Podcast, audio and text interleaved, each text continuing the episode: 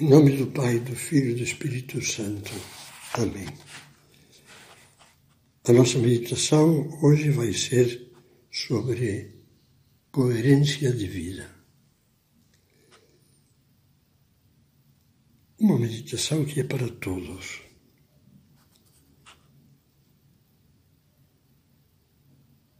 Vai ser a número dezoito da série Deus no Dia a Dia. E o ponto de luz que sempre nos serve como início de meditação são palavras de São José Maria numa entrevista.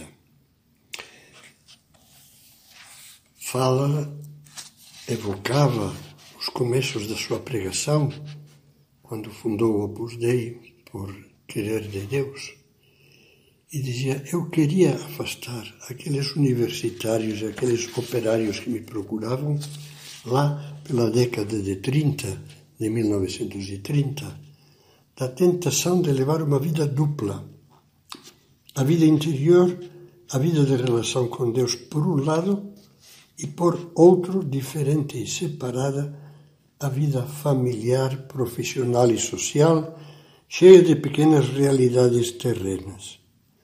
Não, meus filhos, dizia, não pode haver uma vida dupla. Há uma vida única, feita de carne e espírito. E essa é a que tem de ser, na alma e no corpo, santa e plena de Deus. Desse Deus invisível que nós encontramos nas coisas mais visíveis e materiais. Faz já bastantes anos admirei na casa de um artista amigo, pintor e escultor, um forno de cerâmica. Era um novo trabalho artístico que ele estava iniciando.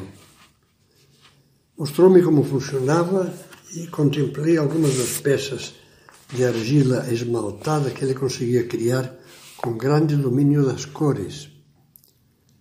Ganhei dele um jarro e uma imagem da Virgem. Ao levar para casa esses presentes, como é lógico, tomei cuidado pensando, não vão se quebrar. Lembrei-me agora disso, nesta meditação, porque queria comentar-lhe uma frase da Bíblia, do livro do Eclesiástico, também chamado livro do Sirácida. O coração do insensato é como um vaso quebrado que não retém a sabedoria. O conjunto dos cacos de um vaso quebrado tem a mesma quantidade de matéria que um vaso íntegro. Cada fragmento conserva a qualidade da argila, as boas cores esmaltadas, mas os cacos esparramados pelo chão perderam a finalidade e já não servem. Apenas em um vaso inteiro se pode admirar detalhes, na borda, na asa, no bojo, no pé, só se apreciam bem inseridos na beleza do conjunto. Assim acontece também com a vida do cristão. Nas meditações anteriores estivemos pensando, refletindo sobre vários aspectos da nossa vida diária, deveres, trabalho, família. Eu gostaria que agora nos perguntássemos, tudo isso são peças bem unidas, bem combinadas? O conjunto delas, dos elementos do cotidiano, do dia a dia, forma, forma uma unidade. Mário de Andrade, em um conhecido poema, diz: eu sou trezentos, sou trezentos e cinquenta, mas um dia, afinal, eu toparei comigo. Pensando na dispersão de muitas vidas, cabe perguntar-nos, eu sou quantos?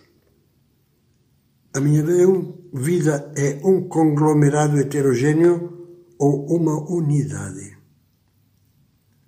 Quantas vidas desconexas eu tenho? Um dos melhores elogios que se pode fazer de uma pessoa é dizer que um homem ou uma mulher deu uma só peça.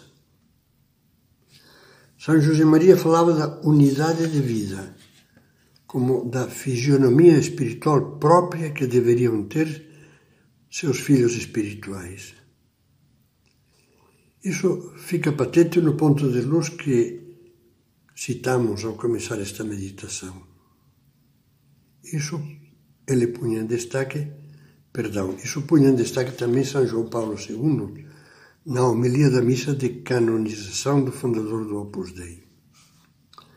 São José Maria, dizia esse Papa Santo, não cessava de convidar os seus filhos espirituais a invocar o Espírito Santo, a fim de que a vida interior, a vida de relação com Deus e a vida familiar, profissional e social, composta de pequenas realidades terrenas, não estivessem separadas, mas constituíssem uma só existência santa e plena de Deus. Uma das cenas mais humanas do Evangelho é a que narra um momento de quebra da unidade entre duas irmãs, Marta e Maria. Ela, juntamente com o irmão menor, Lázaro, costumava hospedar Jesus em sua casa quando Cristo subia a Jerusalém. Lá, na aldeia de Betânia, muito próxima da Cidade Santa, ofereciam a Jesus o aconchego de um lar e o calor da amizade. Viam e tratavam Jesus como um amigo íntimo da família. A desunião passageira entre as duas irmãs produziu-se um dia em que Jesus, descansando-lhe após uma jornada intensa em Jerusalém, conversava com Maria e Lázaro. Marta, sendo a mais velha, assumia as honras da casa. Maria, sentada aos pés do Senhor, diz o Evangelho, escutava a sua palavra. Marta, porém, como narra São Lucas, andava atarefada com os muitos afazeres da casa. Ela aproximou-se e disse, Senhor, não te importas que a minha irmã me deixe sozinha com todo o serviço? Manda, pois, que ela venha me ajudar. Você se lembra da resposta que Jesus lhe deu? Marta, Marta, tu te inquietas e andas agitada com muitas coisas. No entanto, uma só coisa é necessária. Maria escolheu a melhor parte e esta não lhe será tirada. Muitas coisas, uma só coisa. Jesus não quer contrapor aqui a contemplação espiritual de Maria ao conjunto dos trabalhos materiais de Marta.